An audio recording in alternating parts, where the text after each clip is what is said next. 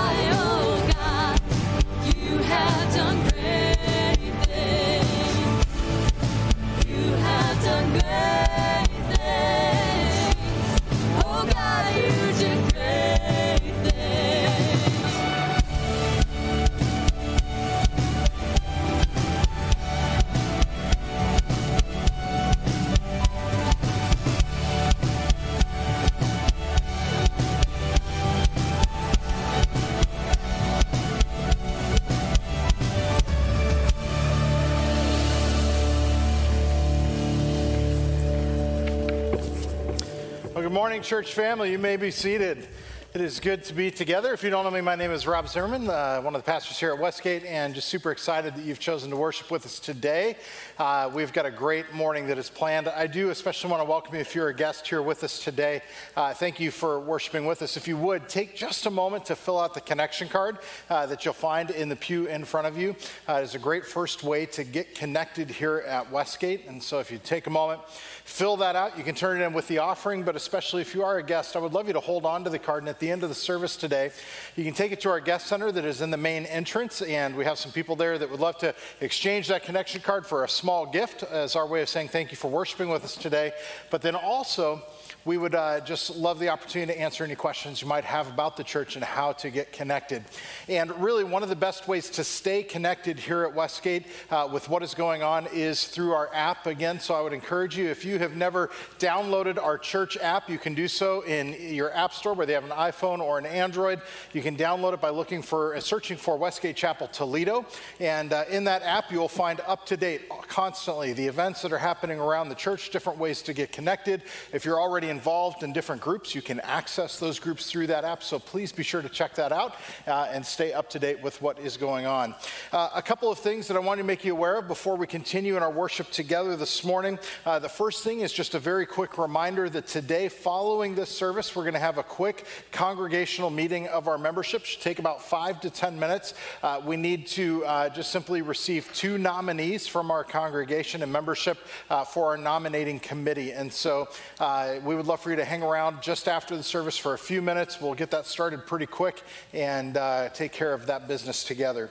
Uh, a couple other things to remind you of in your uh, sermon notes. Hopefully, you picked those up as you walked in this morning. You'll see two inserts that I just want to highlight for you. The first one, again, is our uh, Deep Roots and Broad Reach commitment card. We've been talking about this as a church uh, through the month of September uh, and here in October about the vision that God has given us. And today is the day that we will be turning in those commitment cards together later in the service with the offering. And so uh, if you brought those with you, you can uh, uh, turn those in uh, later in the service. But then again, if you are still interested in, in, making a commitment, you can take a look at this card, and we have provided that for you today.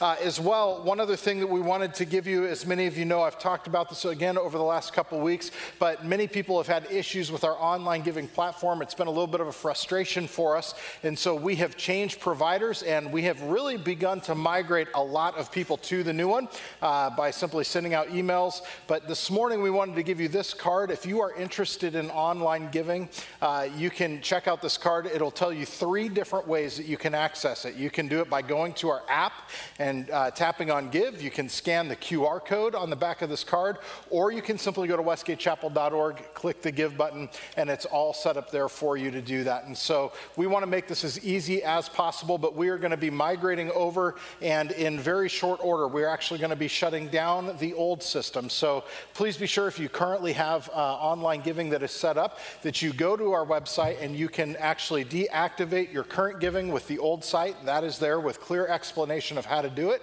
and then also how to set up the new one with Tithely. So please be sure to check that out. We want to uh, just have a great morning of worship together, and so we're going to begin that by standing up and taking a moment to welcome one another to the service. Look for somebody that you have not said hello to yet this morning and greet them.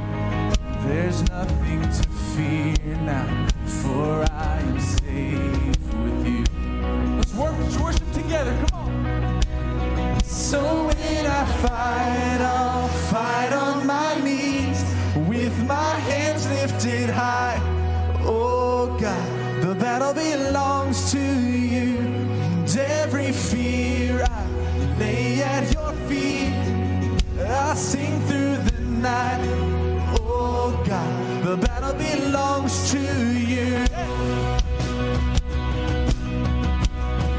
You are for me. And if you are for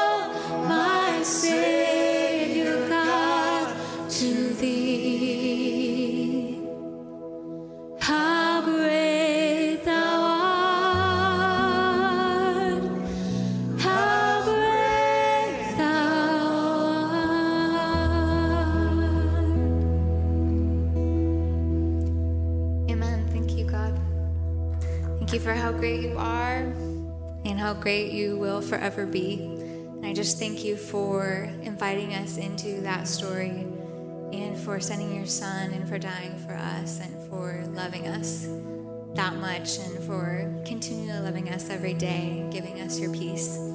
I just pray that you will bring your Holy Spirit into this room and into each of our hearts that we can accept what you have to say. And it's in Jesus' name we pray. Amen. Well, good morning, church family. Good to be together today. Uh, got a question for you as we get started. How many people here like reading or watching the news during the week? Any, anybody here like reading, watching the news? I got to confess to you that I am a tad bit of a news junkie. I, uh, I love to read the news and keep up what is going on, various different things, especially in the sporting arena. In case you haven't been watching uh, the news this morning, there are some really great things that have taken place. Alabama lost yesterday. Woo-woo! That is cause for celebration, my friends. Uh, let's have a party after church. All right. Um, no, seriously, though, UCLA about to move into the top 10. Woo! All right, well, I'm excited. Um, okay, so uh, even better news yesterday the Dodgers lost and got kicked out of the, out of the playoffs, and the Yankees lost. Indians, right? All right, okay. Wow, I, I got like summarily booed by some Dodger fans somewhere. Whew, I felt that deep. All right, don't worry, my team can't even make the playoffs. All right. Well, uh, you know, it's interesting. There's a lot of news. And to be honest, not only do I love sporting news, but I actually love to just read the news and keep up on what is going on with different events. And I'll, I'll look at all different types of news. I, I have, I, you know, I don't have any preferences. I just love to go and read from all different angles. I'll watch and read Fox News, CNN, BBC, Jerusalem Post, you name it. I like to read them all because somewhere in the middle we find the truth. But uh, as, as I do that, uh, it's not just like once a week. Like some people are like once a week news people. I'm, you know, and then there's other people that are like every day kind of news people. I'm like multiple kinds, you know, multiple times of day kind of person. Uh, and that's why I consider myself to be a little bit of a news junkie. I love to keep up with what's going on in the U.S., but also all around the world. And one of the uh, intriguing things that I come across because I read so much news is the number of nutty, crazy news stories that are out there. I don't know if any of you have experienced this, but you'll be like reading about world events and like really important things that are going on. And then you'll hit a story that just kind of makes you cock your head and go, huh? Right? Like this one Israeli scientists have taught a goldfish how to drive. Like, literally saw this this past week. This is not a joke. This is like legit news. They literally created this little like car thing, put it a, on top of a fishbowl, and they point lasers at the fish to teach it how to drive this car. So, based on how it swims, is how the thing moves. Really weird and interesting. Okay, the next thing, this is a little bit kind of gross, but in California, there is a lady that wears contacts, and she put her contacts in for 23 days straight without taking them out.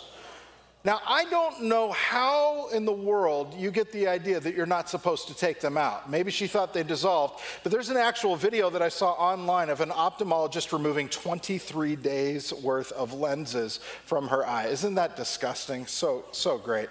All right, let's move on from that. I don't want you to get too grossed out. You know, if Tad, Tide Pods weren't a bad enough thing in our news culture when we heard about young people eating Tide Pods, strange, the FDA has issued a new warning against using NyQuil as a marinade for chicken. Have you heard about this? There are young people using NyQuil. Uh, now, can we, can we pause for just a moment? Like, as I'm reading this news article, I'm thinking to myself, is this real? Have you tasted NyQuil, people? Like, it's disgusting. And there are people that are out there using this as a marinade for their chicken. Can I just pause before I continue? Please do not try this at home, okay? Not a good thing. Uh, how many people here uh, like uh, Disney's original Dumbo? Anybody here like watching Disney's original Dumbo? Great old classic, right? Well, did you know that there is a real life Dumbo, not an elephant, but a baby goat named Simba in Pakistan who has 22 inch long ears. Is that not incredible? There's an actual video in the article as well showing this guy tripping over his ears. It's, uh, it's kind of a crazy thing to behold. So, as you watch the news, you can run into some pretty crazy, nutty stories from all around the world. But honestly, I really like keeping up on what is happening around the world because I love talking about current events with people. In the past few years, if we think about it, have actually given us quite a bit of material to work with when it comes to our conversations surrounding what is happening in the world. But here's what I found is interesting. As I engage people in conversations about what's happening, not only in the United States, but all over the world, I am consistently asked a handful of really big questions. And if you have your sermon notes, I'd encourage you to pull them out. You can follow along with me here this morning. But there are many big questions that I find people are asking as they look at world events and what is happening all around us. And these, these three questions probably will not surprise you, but here they are in no particular order. Number one question When will Jesus return? As we look at what's happening in the world, many people are asking this question when will Jesus return? The second one is also what do these events, world events, mean? As we look at everything that is going on and some of the nuttiness of what's happening in our world, what in the world does it mean? And thirdly, then, how should we interpret them? I mean, just simply think about all the stuff over the last couple years that has kind of inundated our homes through the news about what's going on, from the coronavirus pandemic to natural disasters, out of control fires, droughts, hurricanes causing destruction, news about mass shootings political mudslinging, record high inflation, the war in Ukraine, talk of war between China and Taiwan, Iran being Iran, North Korea testing nuclear capable missiles, talk of nuclear war with Russia. I mean, we are inundated constantly with this news that our world seems to be falling apart at end. And what I find is that as we experience this, especially within the church, people keep asking this question Do you think Jesus is coming soon? For some Christians, this has developed for them a sense of urgency as they consider the world events and what the Bible has to say about end times. And if you were to ask me this question of, do you think Jesus is coming soon? I'm gonna be honest with you. My answer is, I don't know. I think it's the most biblical answer, but my answer would honestly be, I don't know. But I will tell you this I'm not going to be caught flat footed because from the time of Christ until today, God has called those who follow his son to live the Christian life with a sense of urgency, believing that the return of Christ is imminent and that it could happen at any moment. And Jesus does give us indicators in the scriptures that are meant to keep us at the ready.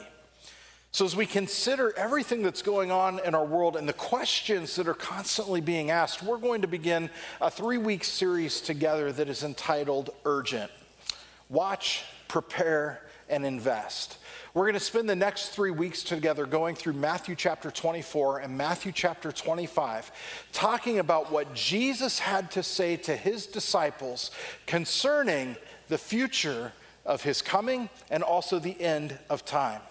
And as we study this together, there is one caveat that I want to make sure we pay attention to, one thing that I want you to be clear on. Jesus is, especially in our text this morning, Jesus is going to give some very specific signs and talk about what it will look like at the time preceding his coming. But one of the great dangers that I have seen plague the church from the time I was young until today is that we get so caught up in the signs that we actually miss the main points of what Jesus wants us to understand. And so this morning, as we begin this series, I want you to hear me very clearly. We are going to really seek to dive into this passage to understand what God's heart is for us to know and to own as we think about the time when Christ will return. Now, as we do this, we're going to begin by jumping in together into Matthew chapter 24. So, if you have your Bibles, open them up for me. Matthew chapter 24, we're going to take a look here first at the first three verses together. Uh, it'll also be on the screen for you, but you can open up your, your physical Bible. You can do it in your Bible app, Matthew 24. I don't know if, uh, if you have ever gotten into using the sermon notes that are in the app on your phone, but if you're filling in your notes in the app, you can actually, the verses are listed there. You can push it, and it will automatically open up your Bible app. So that's one really cool feature. But we're going to begin here with Matthew chapter 24. And what we find is that in the same way that we ask these questions as we look at world events and we think, is Jesus coming soon? The disciples actually ask some very similar questions of Jesus. And let's see how that begins here in verses 1 through 3. It says this Jesus left the temple and was walking away when his disciples came up to him to call his attention to its buildings. Do you see all of these things? He, being Jesus, asked. Truly, I tell you, not one stone here will be left on another. Every one will be thrown down. And as Jesus now was sitting on the Mount of Olives, the disciples came to him privately. Tell us, they said, when will this happen, and what will be the sign of your coming and of the end of the age? Now, let's take a look here a little bit at the context as the disciples begin to ask some similar questions of Jesus. The disciples, it tells us in verse 1, are going along with Jesus coming out of the temple area, and it tells us that they're admiring the temple. You'll see a picture of the temple uh, up here on the screen. Uh, this is a model that has been made of what uh, the Temple Mount would have looked like in Jerusalem. As you look at it, it was one of the most incredible things that was built in that day and age. It was an architecture architectural wonder, the way that they were able to hew such massive stones and build these high walls and these incredible buildings and, and the palace and, and the, the Holy of Holies and all of that together.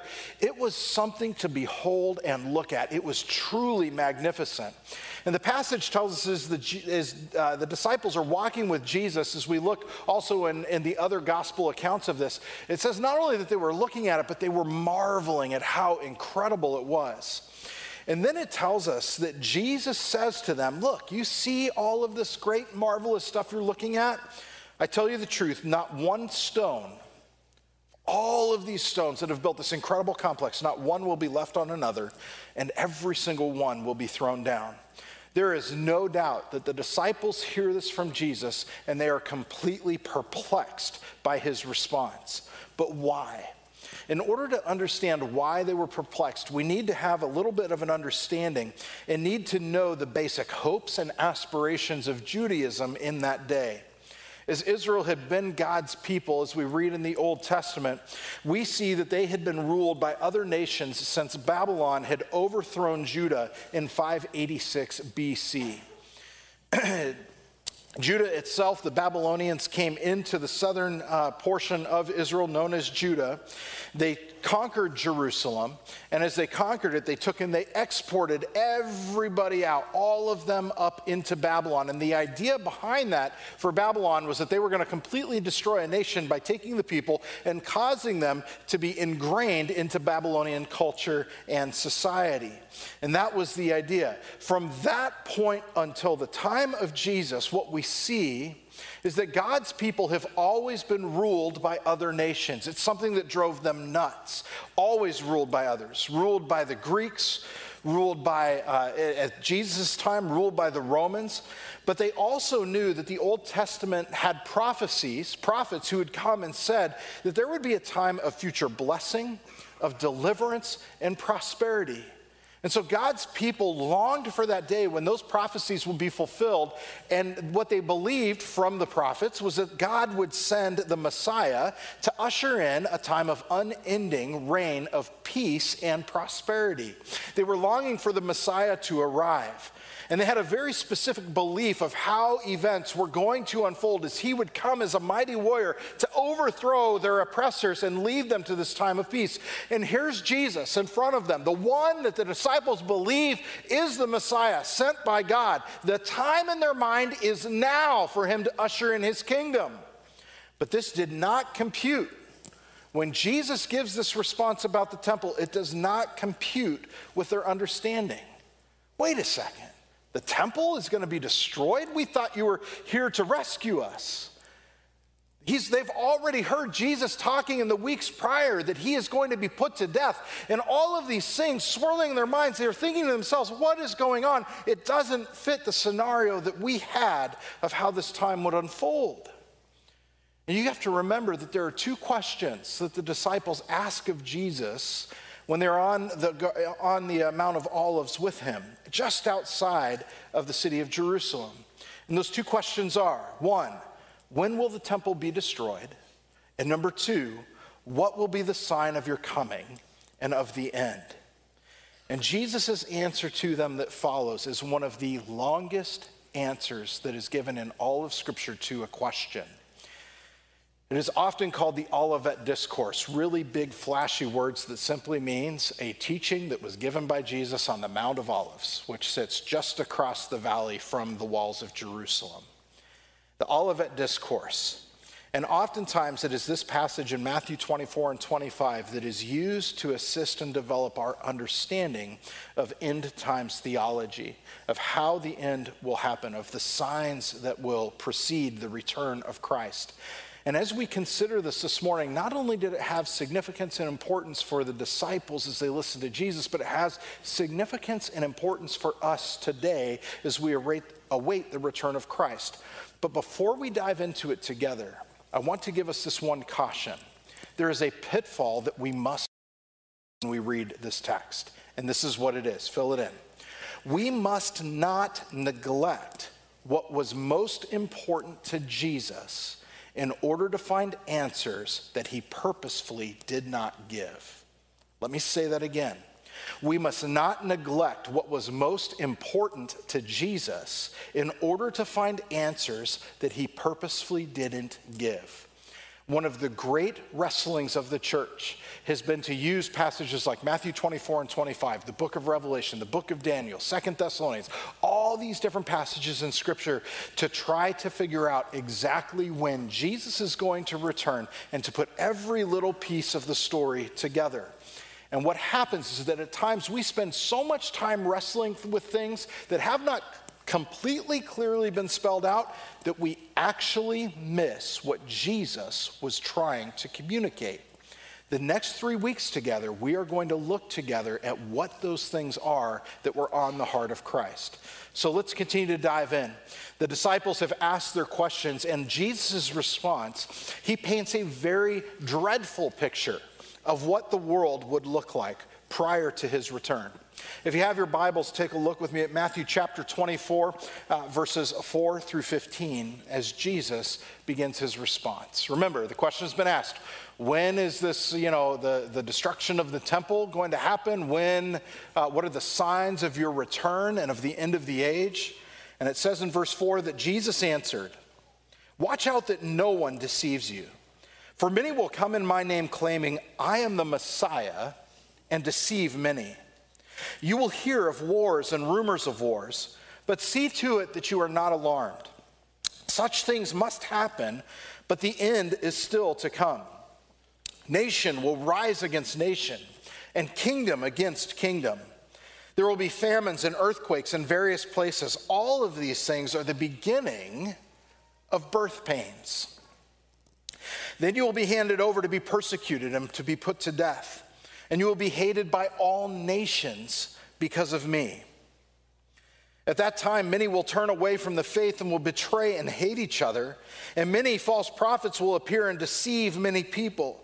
Because of the increase of wickedness, the love of most will grow cold, but the one who stands firm to the end, he will be saved. And this gospel of the kingdom will be preached in the whole world as a testimony to all nations, and then the end will come. As we look at this picture that Jesus is painting for his disciples to answer these questions, he gives a number of signs that they are to be watching for, of things that they can expect. And it's a rather dreadful picture. It starts out kind of bad here at first, and in the next part of the passage that we'll read, we'll see that it gets even worse. But the first thing we see is that he says, and you can fill this in, is that there will be deception by false Christs, that there will be people that come who falsely claim to be the Messiah. The idea of the word Christ there is the idea of Messiah. There will be those who claim to be the Messiah that will come and try to lead people astray. And he warns them about these people not to be led away.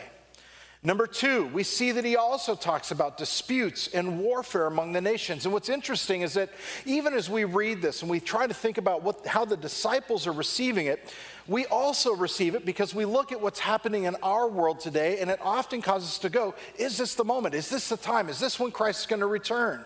When I look at this part about disputes and warfare among the nations, and it says that uh, uh, nation will rise against nation and kingdom against kingdom, you know, I can remember as a young child, uh, or not young child, when I think I was uh, in high school when the Iraq War happened. And I can remember looking at the Iraq War, it was the first time, I think, in the history of time that we had actually seen a live action war taking place on our TV screens right in front of our face. I can remember the vivid images as the war started of seeing these of light in the sky that were zooming across the sky and landing and blowing up buildings that were literally across the street from where journalists were. Now, I've still not, not quite understood why journalists go into a war zone where buildings are being blown up, but they're weird. But they captured it on TV for us and we were able to see it. And I can remember thinking to myself, here it is, the end is coming. And I can remember people in my church saying, this is the time, Jesus is here, he's going to be coming. Then we have an event like 9 11 where, where terrorists fly planes into buildings in the United States and we begin to face an enemy that we cannot see. And people all over the place were saying, This is it. This is the moment. This is the time that Jesus is coming and he will return. We experience the war in Afghanistan, or even today, the war that is happening in the Ukraine. And we think to ourselves, Is this the moment? Is this the time where Jesus will return as kingdom rises against kingdom and nation against nation? Jesus also says that devastation will be brought on by the forces of nature. Now, he speaks about two different types of things. He talks about famines that will take place in the world, and he also talks about earthquakes. Now, for me growing up in Southern California, earthquakes, totally get it. Every single time one happened, I was looking up to see if Jesus was coming back. I remember as a young boy in middle school when the Whittier Narrows earthquake hit, it was a six point, like five or 6.6 earthquake. I know, like, sometimes we have earthquakes here that kind of go, burp, burp, burp, you know, and, and, we're like, whoo, the ground shook.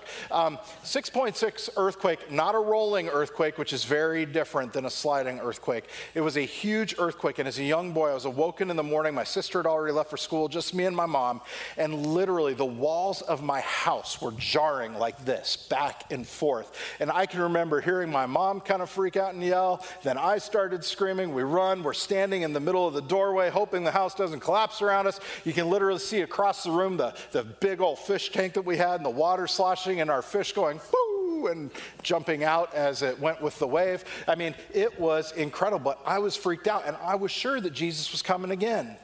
And I can remember even growing up in youth group, my youth pastor would talk about all of these signs as he would teach us through the book of Revelation, even Matthew chapter 24. And he would talk about earthquakes specifically and say, if you look and you see the increase in the number of earthquakes that have happened in the last few years, remind you, this is back in the 90s, saying the time is now, it's coming, it's here because all of these earthquakes, right?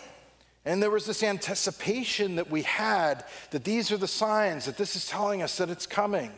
Jesus continues and he says not only devastation is brought on by the forces of nature, but he talks about persecution of Christ followers. That Christ followers will begin to experience great persecution at the hands of the world because of their faith in Jesus. And I want to pause here for just a moment because this has been going on since the time of Christ. God's people have always been experiencing real persecution. Now, I know for us here in America, we feel persecuted when we can't bake cakes without being drawn into court or when some of our uh, liberties that we've had are taken from us. But I want to say that when we talk about that in terms of persecution, we look really foolish to the rest of the world. where every single day for centuries people have been being slaughtered because they believe in Jesus. And a lot of times we think to ourselves, hey, well, we'll never experience that. That's one of the, one of the criticisms that I have at times in the church of like the idea with pre-trib raptures that sometimes we hold to that because we say to ourselves, well, God's not going to let his people go through difficult things. What does that say to the rest of the world? And people that have been being killed for centuries because of their faith in Jesus. You see, what Jesus explains is that there will be great persecution in an increasing way that happens all throughout the world that surrounds us. He continues and he says that there will also, because of this persecution, be an abandoning of the faith. That many people will walk away from Christ because of how difficult it is to follow him. And I look at our world today and I think about the number of young people that are leaving the church because it's just easier. I think about the number of pastors that we hear about in the news that are walking away from the faith that they have taught to people for years of their lives because it's just easier to not go that route and to not believe. And as I think about all of these things, one of the things that I have studied and thought about is that scholars have debated this section of scripture that Jesus is talking about for years. What is Jesus actually talking about when he gives these signs? Remember that Jesus is answering two questions. One question is will the, when will the destruction of the temple occur? The very thing that Jesus was speaking to his disciples about. The other one, what are the signs of your coming in the end? What I want to say this morning is this is that it is likely that Christ, on one hand, is describing what it will be like prior to the destruction of the temple. That was the question that the disciples asked.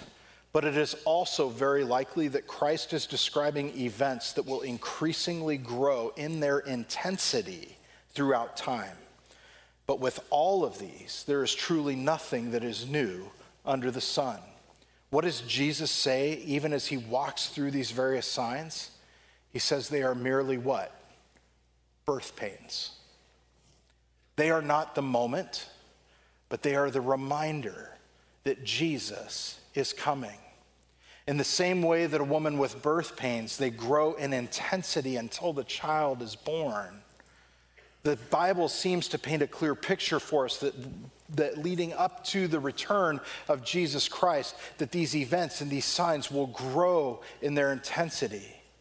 Now, here's one thing that makes me really sure that Jesus is talking about things and signs that are going to happen before his return because of this very next one that he says that the gospel will be proclaimed to the entire world. Now, I want you to think about this for a second. Remember that when Jesus says this to the disciples, right, this is preceding his death and his resurrection. The early church has not started, the gospel has not gone out to the Gentiles, right?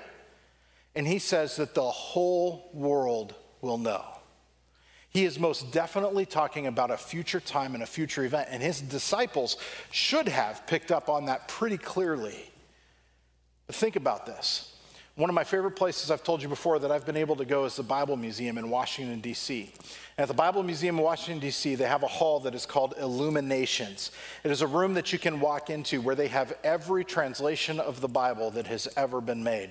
It's an incredible thing to behold. You walk in, and on one side, on the left side of that picture that you see on the screen, you can walk up and literally touch and see all of these thousands of translations of how the Bible has been translated into so many different languages so that people uh, can know the good news of the gospel. On the other side, where you see kind of it's yellow, there are little yellow holders there that represent all of the languages that still need the Bible in their language. It's an incredible thing. But here's what really impresses me.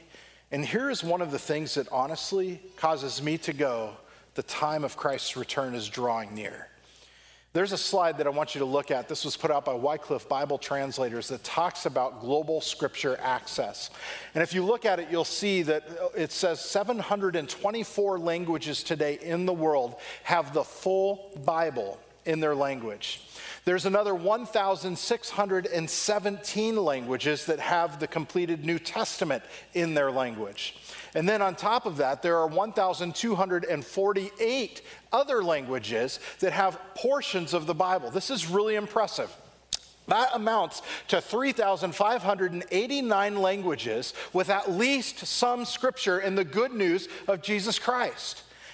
Here's what's really impressive, and I'm not sure you can read it. It's very small and black at the bottom, but it says this. When you consider all of those languages, that covers 97% of all people in the world that have the good news of Jesus in their language. That is impressive. And here's why it is most impressive to me. Because when Jesus says that the thing that will really precede his return is that the gospel will be proclaimed to the whole world, we are very, very close. And so, Jesus, as he speaks with his disciples and then through scripture to us through the years, paints these signs for us of what it will be like prior to his return. He doesn't stop there. And really, what he does is he moves into verses 15 through 31. Is essentially, I believe, he says, if you think the world is bad now, Jesus says, just wait. There's more. In verses 15 through 31, you can follow along with me as he continues. He says, So when you see standing in the holy place the abomination that causes desolation, spoken of through the prophet Daniel, let the reader understand. Then let those who are in Judea flee to the mountains. Let no one on the housetop go down to take anything out of the house. Let no one in the field go back to get their cloak. How dreadful it will be in those days for pregnant women and nursing mothers. Pray that your flight will not take place in winter or on the Sabbath, for then there will be great distress, unequaled from the beginning of the world until now, and never to be equaled again. In those days, had, if those days had not been cut short, no one would survive. But for the sake of the elect, those days will be shortened. And at that time, if anyone says to you, Look, here is the Messiah, or there he is, do not believe it.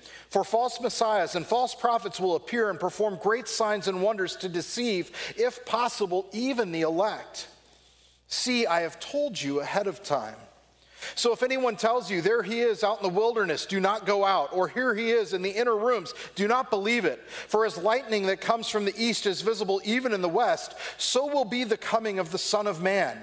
Wherever there is a carcass, there, are, there the vultures will gather. Immediately after the distress of those days, the sun will be darkened, the moon will not give its light, the stars will fall from the sky, and the heavenly bodies will be shaken. And then will appear the sign of the Son of Man in heaven. And then all the peoples of the earth will mourn when they see the Son of Man coming on the clouds of heaven with power and great glory. And he will send his angels with a loud trumpet call, and they will gather his elect from the four winds, from one end of the heavens to the other.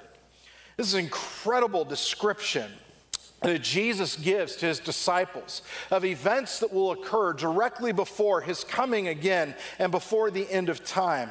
And as he continues, it grows even greater in its, uh, in its dreadful picture. And I want to pull two things out of this passage for us to uh, contemplate this morning. One of the things that he talks about at the very beginning is the abomination of desolation. He says, When you see standing in the holy place the abomination that causes desolation, spoken of through the prophet Daniel, let the reader understand, let those who are in Judea flee to the mountains. The abomination of desolation, as we see not only here in Matthew 24, but in the book of Daniel, as we read about it in the book of Revelation, is the Antichrist. The Antichrist, as we understand from Scripture, is a man who figures prominently in the earth's destruction and is a man that is so corrupt and so evil that he is called the Antichrist. Literally, he is the opposite of Christ. And he represents the opposite of Christ in every single way. The Bible tells us that as a world ruler, he will be instrumental in leading vast numbers of people astray. The book of Daniel describes him this way He is described as the promise that shall come, as a fierce king, as a master of intrigue, as a despicable man. Second Thessalonians tells us that he is the one who will bring destruction, the lawless one, an evil man. The book of Revelation describes him as the beast. And as we continue to read about him in the scriptures, we see that he will rise up as one of the greatest and most powerful leaders that the world has ever seen. His eloquence and his charm will capture the attention of the world.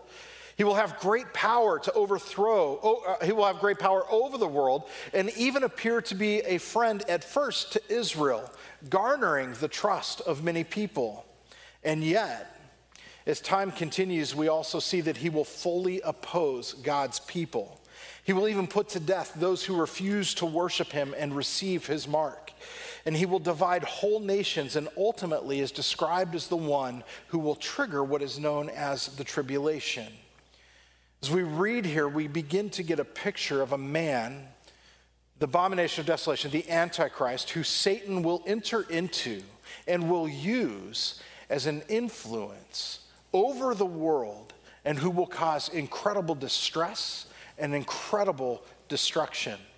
And we see that because the time in which he will live is a time that the Bible describes as the Great Tribulation. This is your next fill in. The Great Tribulation. And I want you to write in the line next to that the words pressure to the point of bursting. Pressure to the point of bursting. As we read in verse 21 of our version this morning, I have you reading uh, at least on the screen, and what I've been reading this morning is out of the NIV. It says that it will be there will be great distress. If you look in the ESV and other translations, it is called uh, there. It will be a time of great tribulation. The picture is that the evil and what is rampant in the world at that time will be growing to such a point that the pressure that it will cause is like the pressure that brings something to the point of bursting and being completely destroyed. In other words, the evil and the horrible things that will happen during this time period will be of a magnitude that is unparalleled in the history of the world. We think of people like Hitler and Mao, Saddam Hussein, all of these people that we look at in world history and think these were horrible, evil leaders. And what we see is that this person will be unparalleled in the history of the world in his evilness. And the Bible says that such trouble and disaster not only has never been seen, but it will never be equaled thereafter. Now, as we study these portions of Scripture about the time of the tribulation, and uh, as we uh, read Scripture about the Antichrist, all of it brings up the conversation for people to ask, well, the, the other question, which is, well, when will the rapture of the church occur, right? The, now, if you don't understand what I'm saying, the rapture of the church is the idea that before the tribulation, that, uh, or at least that's one way of thinking about it, is that, the, uh, is that Christ will pull all Christians out of the world, the rapture, literally a catching up, and that they will be with him, the tribulation will happen, and then Christ's second coming will occur at the end of this time period where all of this devastation is being uh, uh, wreaked upon the world. And that is one way of thinking about it. And I get asked the question all the time uh, well, are you, are you pre trib rapture? Do you believe that Jesus is going to pull us Christians out so we don't have to go through this? So like, where do you stand? And I can tell you this growing up in the church, uh, definitely, uh, I'm definitely premillennial, but definitely uh, believed in a pre tribulation rapture. Then I went to college and I was post. And then somewhere in the middle, I got to mid. And then, like, this, like, you know, pre wrath idea. There's like all these different, like, I literally have lived in every single position on this issue. Anybody else in the same boat? Right. You know, we read the scriptures, we try to understand it the best that we possibly can. And one of the things that I have found is that um, if, you, if you were to try to nail me down today and say, Rob, what do you think? Honestly, I probably land more that uh, Christians will go through the tribulation and that Christ will return. I see it as a solitary event. However, I will also tell you that I'm really praying that there's a pre trib rapture, just so you know. Every single day, waking moment of my life. But with all of that being said, one of the things that I think disheartens me is that as Christians, sometimes we get so mired into trying to figure something out that I don't believe has been made abundantly clear in Scripture. Now, I know somebody's going to argue with me on that. So come find me afterwards. I love to talk about it. But I want you to understand something. I don't believe that this is something that should ever divide the church, okay?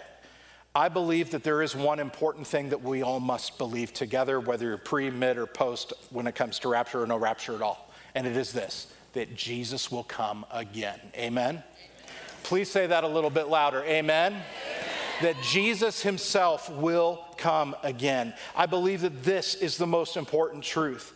When we look at everything that Jesus is saying to his disciples, speaking of a time to come into the future that they can't even possibly envision, and then we try to take it and we look at our culture today and say, is this the moment? Is this the time? How is it going to unfold? I want us to understand what purpose does all of this information that Jesus gives serve? What is most important here? And this is what I believe it is it is to remind us of these things. One, it's to be ugly, it is to be really ugly. The time that Jesus describes is going to be a time where, if you are a follower of Jesus Christ, it is going to be very difficult. When he says many people will walk away, it's because it will really test the merit of our faith. Do we truly have faith in Jesus Christ? It's going to get ugly. But he also wants us to understand number two, do not lose heart because Jesus is coming. Do not lose heart. And because Jesus is coming, we know this truth, number three, that Jesus is already and will be victorious. And here's what I mean by that. When Jesus died on the cross and rose again, he sealed the victory over sin and the grave.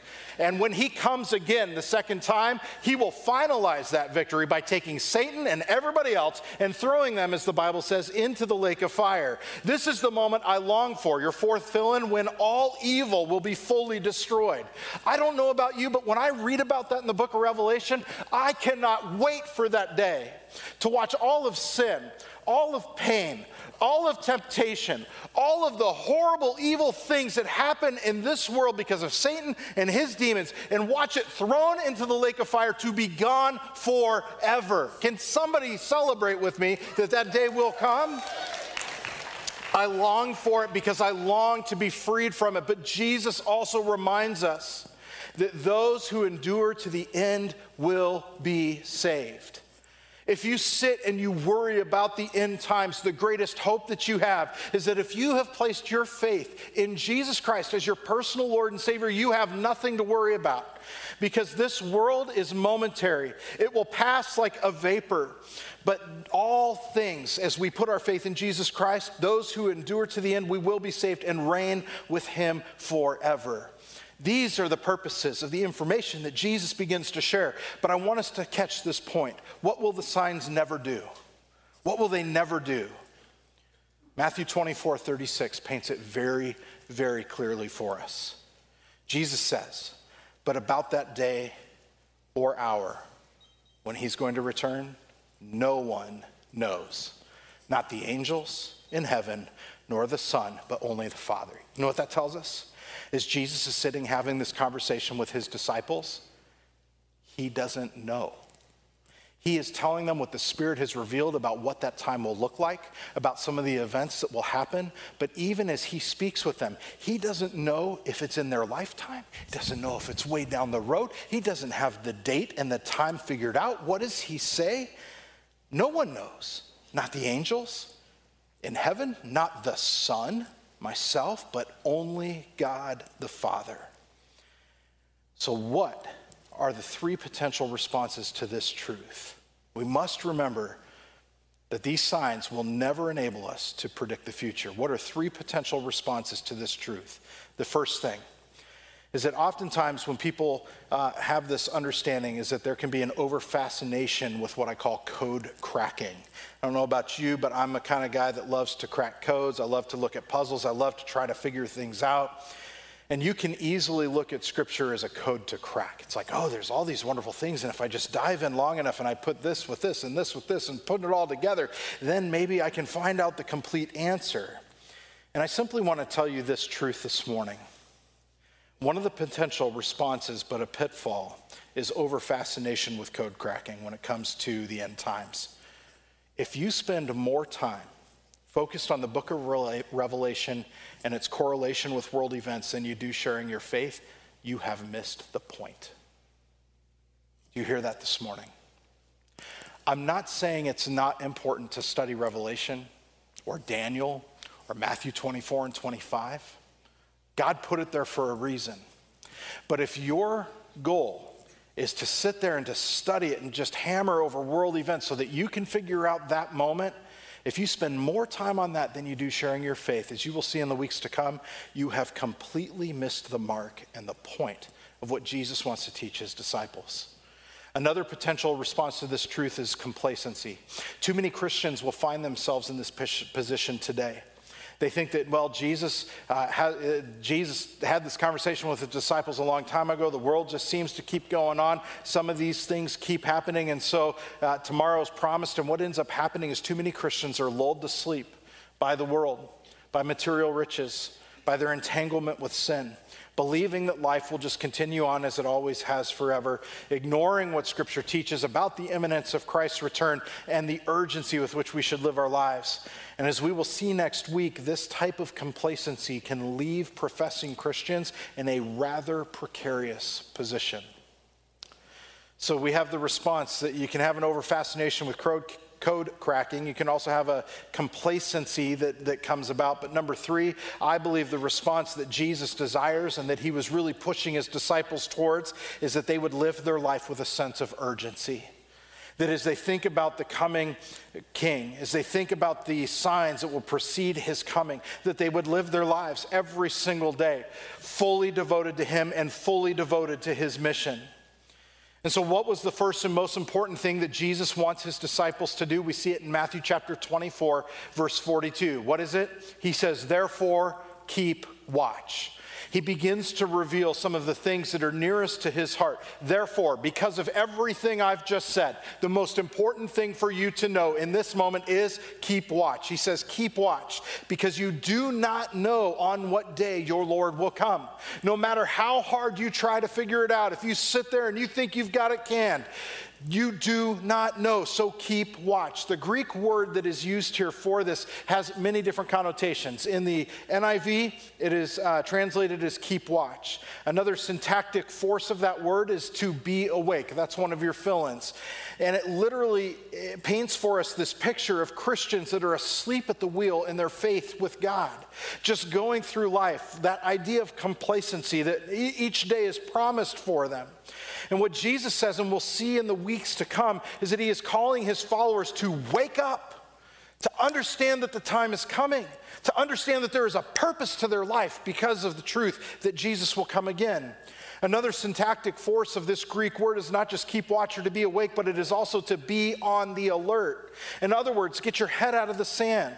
Know what the Bible says. Know what Jesus said would be indicators of his coming and watch carefully. But don't watch in a stagnant position. Watch continually and allow it to be the thing that motivates you to live your life with urgency because you know that Jesus will come again.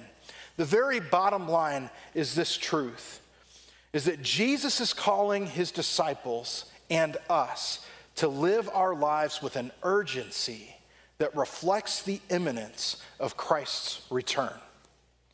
We must live our lives with urgency. As you look at the things that are happening in the world around us, as you see evil growing in its intensity, as you see all of these things, it should move you to a place of urgency that you believe in your heart that Jesus could come at any moment. And not only does that have incredible significance for you as an individual follower of Christ, it has incredible significance for all of the people that God has placed in your life that do not know him. The last note to be continued. I hated it as a child when I watched a show and they threw up to be continued. I felt like it was cruel and unusual. But in next week, we're going to take a look together at the first half of Matthew chapter 25. If you want to read ahead, it's the parable of the ten virgins. And Jesus is going to begin unpacking with his disciples what that urgency looks like in t- chapter 25. And so, to be continued. But what I hope and desire for us today, as we consider the text that is here, is would we wrestle with the question ourselves of, am I living my life with a sense of urgency because I believe that Christ is coming soon? And my prayer for you this week is that the Holy Spirit speaks directly into your heart. And maybe today you're here, you've followed Jesus for a long time, and you found yourself in a place of complacency, even being lulled to sleep and the Spirit is calling you to wake up. But maybe you sit here today and you've never placed your faith in Jesus. And if you're anything like me, as I was a young child and I listened to these things, reading about Revelation, it freaked me out. Like I was terrified. But I want you to know that if you have faith in Jesus Christ, you have nothing to fear. You have absolutely nothing to fear. And if you sit here today and you don't know him as your Lord and Savior, today is the day to make that decision. Would you pray with me? Heavenly Father, I thank you so much for your love for us. I thank you that in the pages of scripture here that you have painted a very clear picture for us of what the end times will look like. And you've done so, Lord, because your desire is that we wouldn't just float through life as though it was unending, but that we would live our lives with a sense of urgency. Urgency to have our hearts and our lives right with you, but an urgency as well to tell others about your Son. Because the truth is, one day you will return and the opportunity that we have to place our faith and trust in you will be gone. And so, Lord, would you give us a passion and that same urgency inside of our hearts? Would you wake us up from our slumber, Lord, if we find ourselves caught in sin and struggling to walk and follow you? Lord, would you wake us up? Would you bring us to a place of humility where we confess our sin one to another and we get our hearts and our lives right with you? If we've never placed our faith in you, Holy Spirit, move in our hearts today to make that decision. But even more importantly, God, I pray that with every single person that is in this room, that you see into their hearts and you see into their lives. I pray, God, that you would place a passion within them to share the good news of Jesus with the people that you have put in their lives that don't know him. Because the time is short. So give us that urgency, God, that you would be glorified in us. In Jesus' name we pray. Amen. As we come to the time of uh, this last song together in worship, we're going to take our morning offering. Don't pass the buckets yet. Um, but uh, we've been talking together over the last uh, many weeks about our five year vision as a church deep roots and broad reach. The whole idea is deep roots. We want to have deep roots in Christ and with each other. So that as we grow with one another, the natural fruit of what God produces in our lives is that we reach out to people that are in our immediate circles that God has placed there, that we reach out to our community that surrounds our church, and that we take the good news of the gospel to the ends of the earth. A broad reach. Our desire as a church is to be a part of what Jesus is doing in this world. And as you look at Matthew 25 with me over these next two weeks, you're going to see that deep roots and broad reach fit perfectly into it. God, Jesus is going to challenge us when it comes to our own devotion to Him and whether or not we have sunk in those deep roots and whether or not we are truly committed to reaching the lost with the good news of the gospel.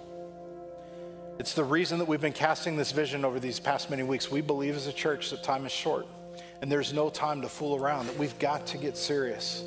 It's the reason that we've been talking about this broad reach fund together and making commitments together as a church, saying, hey, and encouraging you to say, hey, Lord, how would you have me participate, even with my financial resources, to help reach more people in this community with the good news of the gospel? As we take our offering this morning, we're going to be uh, turning in not only our tithes and our offerings that we normally do, uh, as those who are regular attenders here at Westgate, but also if you have taken time to pray through with the Lord your own commitment to giving to uh, the Broad Reach Fund above and beyond what you normally give to the church, but to enable us to do the things that we believe God has called us to do. I want to encourage you during this time of offering to place those cards as an act of worship into the, uh, the buckets as they go by. If you haven't filled it out yet and you want to, you can do so. You can also turn it in in the buckets that are at the back of the room as you leave. But we want to take a moment just to worship and to honor the Lord and to pray and to offer this time to Him, recognizing that all of this is because we desire to be a part with Him of what He is doing to reach lost people. So, would you pray with me? Father, I thank you that we are able to come and give back to you, Father, a portion of what you have given to us. I thank you, Father, for how you have sown in our hearts to give generously, but also to give, uh, Father, from what you have already given and supplied to us. I thank you, Father, for the way that over these years you have been increasing the faith of this congregation. And Lord, uh, this morning as we give our tithe, regular tithes and offerings, Lord, we give them in recognition, uh, Lord, of not only your faithfulness, but the recognition that we believe with all of our heart that you are going to multiply that, Father, so that we can reach more people with the gospel. But today, as well as we turn in our commitments to you, to give above and beyond our tithes and our offerings, to give to this specific fund to reach more people, Father, I pray that you would help us just to take a step of faith as you lead, and that, Father, you would multiply that and that you would use it. So that as we talk about our goal over the next five years of seeing 250 people profess their faith through baptism, that that would become a reality. Because we want to give all that we are and all that we have and all of our heart to you, God, to be a part of what you are doing so that other people can know the salvation that we have through your Son, Jesus Christ. So as we give our offerings today and our commitments, Lord, we offer them to you as an act of worship and we give you thanks. In Jesus' name, amen. Let me take the buckets and you can pass them and let's worship together.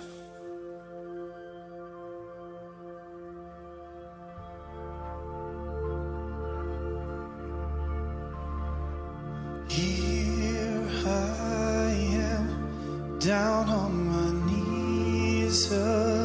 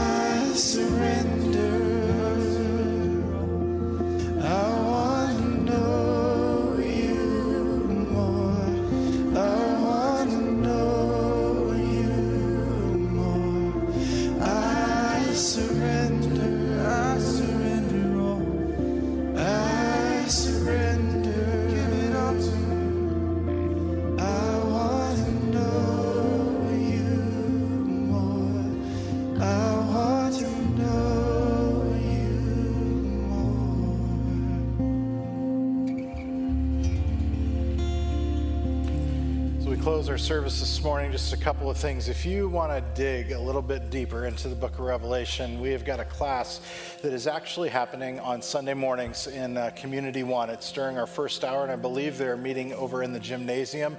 But if you would like to dig more into uh, this and study it uh, again on a deeper level, uh, Norm and a few other, Norm Weimer, one of our elders, and a few others are teaching that class. I would love for you to check that out and be a part of that. Again, 9 a.m. Uh, every Sunday morning.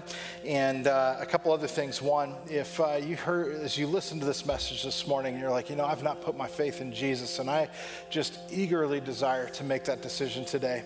Our prayer team would love the opportunity to talk and also pray with you as you make that commitment to follow Jesus. And so we have some prayer team members that are here this morning, Mark and Isaac, that are here up front, uh, two of our elders, and would love for you just to come forward. If you have other prayer needs as well, um, whether that be for healing or you just want to talk through something and pray with someone, uh, they can pray with you here or even over in our prayer room. But if you, God is moving in your heart to make that decision to follow Him today, do not leave without talking with them. It is the most important decision that you will ever make. Finally, uh, I want to remind you and let you know that coming up the first Sunday in November, November 6th, we're going to be having a baptism service where we are celebrating what God is doing in people's lives as they make the choice to follow Jesus Christ. And our kids, I believe, began a class this, this morning that is leading them to that. And if you have never been baptized, if you've never made that public proclamation that says, hey, I have chosen to give my heart and my life to Jesus and follow him with all that I am, and to make that commitment publicly, I would encourage you now is the time to do so. And we're going to be having not only that baptism service, but a class for adults that'll be happening on Sunday, October 30th, following our second service. Uh, if you would like to be a part of that and let us know that you would like to come, you can go to the church app on your phone. Uh, it says baptism right on the front. You can click on it and just put your name in and let us know. But we would love the opportunity to journey with you as you continue to take that step of following Jesus with all of your heart. With that being said, church family, I hope that today, as you go out from here, that the Holy Spirit will create within your heart a sense of urgency, a sense in your heart of devoting your heart and your life to Jesus in every way, but also a devotion to his mission to share the good news of Jesus with others. So as you go out, live it urgently with him. And we look forward to seeing you next week. God bless you. Have a great week.